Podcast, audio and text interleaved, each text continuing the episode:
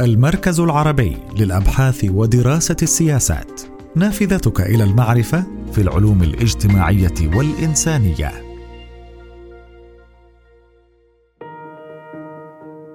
حكومة طوارئ إسرائيلية لقيادة الحرب على غزة خلفيات تشكيلها وأهدافها. بعد مرور خمسة أيام على عملية طوفان الأقصى التي قامت بها حركة المقاومة الإسلامية حماس في السابع من تشرين الأول أكتوبر 2023 واستهدفت المواقع العسكرية والمستوطنات الإسرائيلية في محيط قطاع غزة أعلن رئيس الحكومة الإسرائيلية بنيامين نتنياهو ورئيس حزب المعسكر الوطني بيني غانتس الذي تشمل قائمته البرلمانية 14 عضوا عن اتفاقهما على تشكيل حكومة طوارئ وطنية. وبموجب هذا الاتفاق انضم خمسة من أعضاء المعسكر الوطني إلى الحكومة من دون الحصول على حقائب وزارية ليصبح عدد أعضائها 38 وزيرا وهي بذلك تعد أكبر حكومة في تاريخ إسرائيل. وأقر الكنيست في اليوم التالي هذا الاتفاق الذي انضم بموجبه جميع وزراء المعسكر الوطني أحدهم بصفة مراقب إلى الكابينت السياسي الأمني. ليصبح عدد أعضائه 15 عضوا وستواصل حكومة الطوارئ القيام بمهماتها حتى الإعلان عن نهاية الحرب التي قد تستمر شهورا. تشكيل كابينت حرب تشكل بموجب الاتفاق أيضا كابينت الحرب ليضم في نتنياهو وغانتس ووزير الأمن يوآف جالانت إضافة إلى عضوين مراقبين هما غادي آيزنكوت عن المعسكر الوطني ووزير الشؤون الاستراتيجية رون ديرمر عن حزب الليكود. وكان قد شغل سابقا منصب السفير الإسرائيلي في واشنطن 2013 إلى 2021 ومهمته الرئيسة كما يبدو هي تنسيق المواقف مع إدارة الرئيس الأمريكي جو بايدن. وفضلا عن اشتراط جانس انضمامه إلى الحكومة بتشكيل مجلس حرب مصغر يجري من خلاله استبعاد كل من وزير الأمن القومي إتمار بن غفير ووزير المالية بيساليل سموتريتش فإن أسباب تشكيل هذا المجلس لقيادة الحرب تعود إلى رغبة نتنياهو الذي يجري اتهامه على نطاق واسع في إسرائيل بالمسؤولية عن الفشل والتقصير في منع عملية طوفان الأقصى أو التصدي لها في منح غانس وآيزنكوت.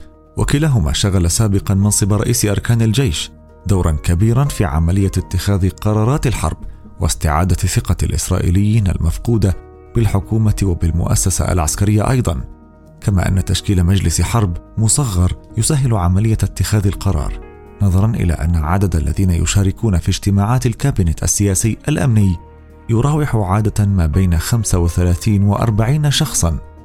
يضمون إضافة إلى أعضائه الوزراء رئيس أركان الجيش وقادة الأجهزة الأمنية ورئيس هيئة الأمن القومي والسكرتير العسكري لرئيس الحكومة وقادة الجبهات. وقادة عسكريين آخرين.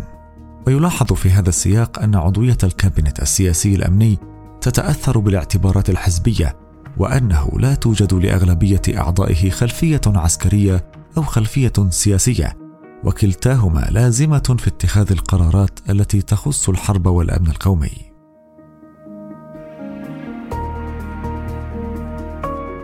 ويعقد كابينت الحرب وفقا للاتفاق بين نتنياهو وغانس اجتماعا واحدا على الأقل كل 48 ساعة وهو الذي يحدد أهداف الحرب على غزة ويتخذ مختلف القرارات المتعلقة بها. وبعد ذلك يعرض قراراته على الكابينت السياسي الأمني من أجل مناقشتها وإقرارها. وكانت الحكومة الإسرائيلية قد منحت صلاحياتها للكابينت السياسي الأمني فيما يخص القرارات بشأن الحرب بعد اتضاح حجم العملية العسكرية لطوفان الأقصى التي نفذتها حماس. ونظرا إلى تركيبته. تتمتع المؤسسة العسكرية بالنفوذ الأكبر إذ يشمل كابينت الحرب جالانت وهو جنرال سابق يعرف بمواقفه المتطرفة وقد شغل منصب قائد الجبهة الجنوبية في الجيش الإسرائيلي.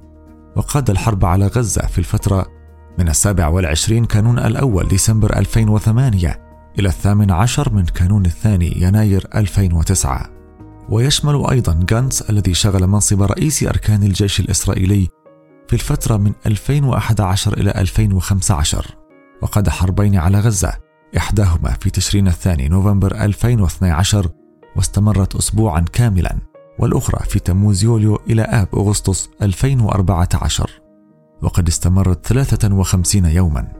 ويشمل كذلك آيزنكوت الذي ترأس أركان الجيش الإسرائيلي في الفترة بين 2015 و 2019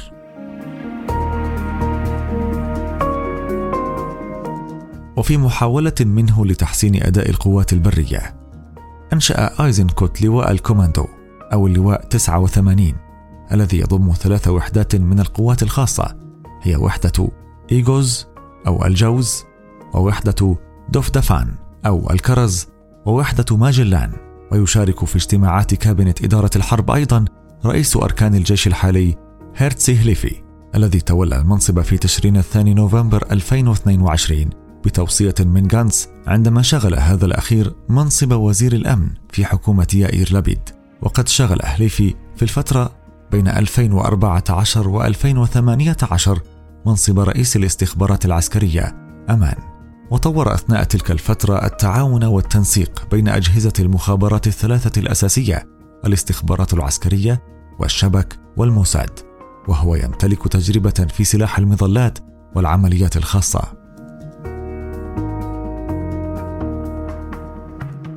الحرب البرية وهاجز الخسائر في الجيش. في الرابع عشر من تشرين الأول أكتوبر 2023 أقر كابينة الحرب الذي شكله نتنياهو شن هجوم بري على قطاع غزة بيد أنه لم يحدد موعدا لذلك ولم يحدد أيضا الهدف الرئيس للهجوم رغم أنه صرح أكثر من مرة أنه يسعى للقضاء على حركة حماس وعلى حكمها في غزة. ولعل أهم ما يسيطر على تفكير كابينة الحرب فيما يخص قرار البدء بالحرب البرية هو موضوع الخسائر البشرية التي يرجح أن تلحق بالجيش الإسرائيلي في حرب مدن تتقنها حركة حماس التي أوقعت حتى الآن.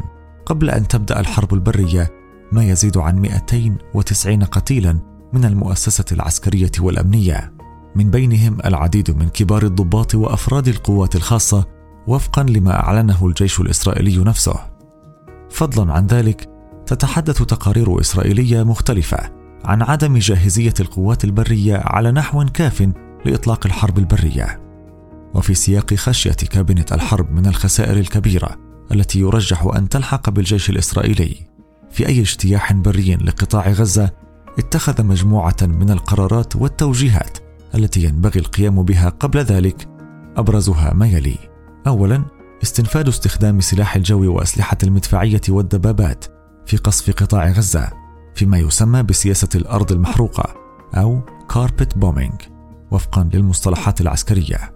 ثانيا استعمال سلاح الجو في ارتكاب المجازر ضد المدنيين الفلسطينيين في قطاع غزة وخاصة في شمال مدينة غزة وفي مدينة غزة نفسها من أجل إرغام المدنيين الفلسطينيين على إخلائها والنزوح إلى جنوب المدينة كما طالب بذلك الجيش الإسرائيلي علنا في الأيام الأخيرة. ثالثا القيام بقصف مركز غير مسبوق لمدينة غزة وللمنطقة الواقعة في شمالها قبل الهجوم البري عليها باستخدام قنابل ثقيلة يبلغ وزنها طنا فأكثر حصل عليها الجيش الإسرائيلي من الولايات المتحدة الأمريكية من أجل تدمير منظومة القيادة والسيطرة للمقاومة الفلسطينية في مدينة غزة وفي شمالها وكذلك تدمير شبكة الأنفاق وقطع التواصل والاتصالات فيما بين الوحدات العسكرية للمقاومة. رابعا تزامن الهجوم البري مع عمليات عسكرية للقوات الخاصة في لواء الكوماندو في الجيش الإسرائيلي ضد أهداف نوعية خاصة بالمقاومة الفلسطينية في مدينة غزة وخاصة بأماكن أخرى مختلفة في القطاع وذلك بالتنسيق ما بين أجهزة الاستخبارات العسكرية الإسرائيلية المختلفة وقوات السايبر في تحديد مواقع الأهداف وبين قوات الكوماندو المهاجمة المعززة بسلاح الجو وأسلحة المدفعية والدبابات. خامسا استكمال الاستعدادات الضرورية لشن الحرب ومن ضمنها حل مشكلة النقص في الدروع الواقية للجنود وتوجيه المصانع التي تنتجها إلى إنتاج الكمية المطلوبة على نحو متواصل وتزويد الجيش بها. أضف إلى ذلك مواصلة الجيش إخلاء سكان المستوطنات والبلديات اليهودية التي تبعد نحو سبعة كيلومترات على طول الحدود مع قطاع غزة وتهيئة القوات البرية وتدريبها على كيفية خوض حرب المدن وخاصة في الأماكن التي تزدحم بركام العمارات والأبنية المدمرة.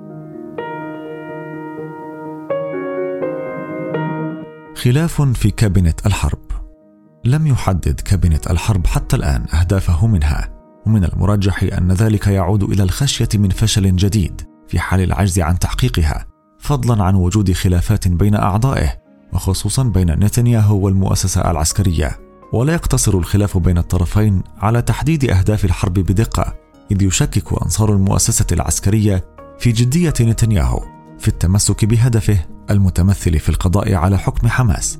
بل يمتد الخلاف أيضا إلى المسألة التالية من يتحمل المسؤولية عن الفشل غير المسبوق في تاريخ إسرائيل لجهة توقع العملية العسكرية الكبيرة التي قامت بها حماس؟ فضلا عن الفشل في التصدي لها. وثمة إجماع في إسرائيل على الحاجة إلى تشكيل لجنة تحقيق رسمية لتحديد حجم الفشل وأسبابه والمسؤولين عنه. ويحاول نتنياهو التهرب من المسؤولية عن الإخفاق في السابع من تشرين الأول أكتوبر 2023 وإلصاقها بالمؤسسة العسكرية والأمنية وخاصة برئيس أركان الجيش هليفي ووزير الأمن جالانت. ويعمد نتنياهو ومن تبقى من أنصاره. إلى ذلك بذريعتي الحاجة إلى توحيد الصفوف وطلب تأجيل النقاشات والصراعات الداخلية إلى ما بعد انتهاء الحرب.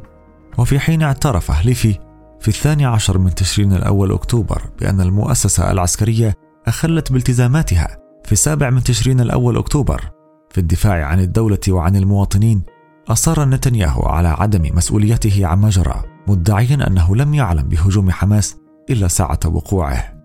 وفي سياق هذا الصراع شن منتقدو نتنياهو وخصوصا أنصار المؤسسة العسكرية وبتشجيع منها هجوما شديدا عليه غير مسبوق في شموليته وحدته خلال فترة حرب وحملوه المسؤولية عن الفشل في الفترة التي سبقت الحرب وفي الفشل الذريع في التعامل مع نتائجها وطالب العديد منهم باستقالته. وفي هذا السياق بدأت حرب تسريبات بين الطرفين من أجل إدانة أحدهما الآخر. فقد جرى تسريب خبر مفاده أن مصدرا رسميا مصريا كان قد أخبر مكتب نتنياهو قبل أيام من عملية طوفان الأقصى بأن المقاومة في غزة تستعد لشن هجوم واسع النطاق على إسرائيل بيد أن مكتب نتنياهو ونتنياهو نفسه تجاهلا الأمر. في المقابل نشرت وسائل إعلام إسرائيلية خبرا مفاده أن معلومات أولية وصلت إلى المؤسستين الأمنية والعسكرية في ليلة الهجوم. تشير إلى أن حماس قد تشن هجوما على إسرائيل لكن المؤسستين لم تتحققا من الأمر تحققا كافيا ولم تتخذا الإجراءات المناسبة لمواجهة الهجوم. في الختام تستعد إسرائيل لشن عملية برية واسعة ضد قطاع غزة بهدف القضاء على المقاومة الفلسطينية فيه. وجعل الشعب الفلسطيني يدفع ثمن مقاومته الاحتلال أكثر فأكثر. لكن الجيش الإسرائيلي يخشى في الوقت نفسه تبعات هذه العملية والخسائر البشرية الكبيرة التي يرجح أن تقع في صفوفه أمام حركة مقاومة مصممة على القتال ومدربة جيدا على خوض حرب مدن طويلة. وتملك فضلا عن ذلك شبكة أنفاق يصل طولها بحسب بعض التقديرات التي قد يكون مبالغا فيها. إلى 500 كيلومتر لهذه الأسباب يرجح أن يسير الهجوم الإسرائيلي ببطء من أجل تقليل الخسائر وأن تكون الحرب طويلة ما لم تفتح جبهة جديدة تخفف الضغط عن غزة ولا زالت المؤسسة العسكرية والأمنية الإسرائيلية تعتقد أن حزب الله لا يسعى للدخول في حرب شاملة مع إسرائيل على الرغم من الضغوط المتزايدة عليه كما أنها تتجنب هي الأخرى مهاجمته. وتحاول الحفاظ على سياسة الردع المتبادل معه حتى تركز على جهدها على تحقيق أهدافها في غزة وهي أهداف لن يكون تحقيقها سهلا.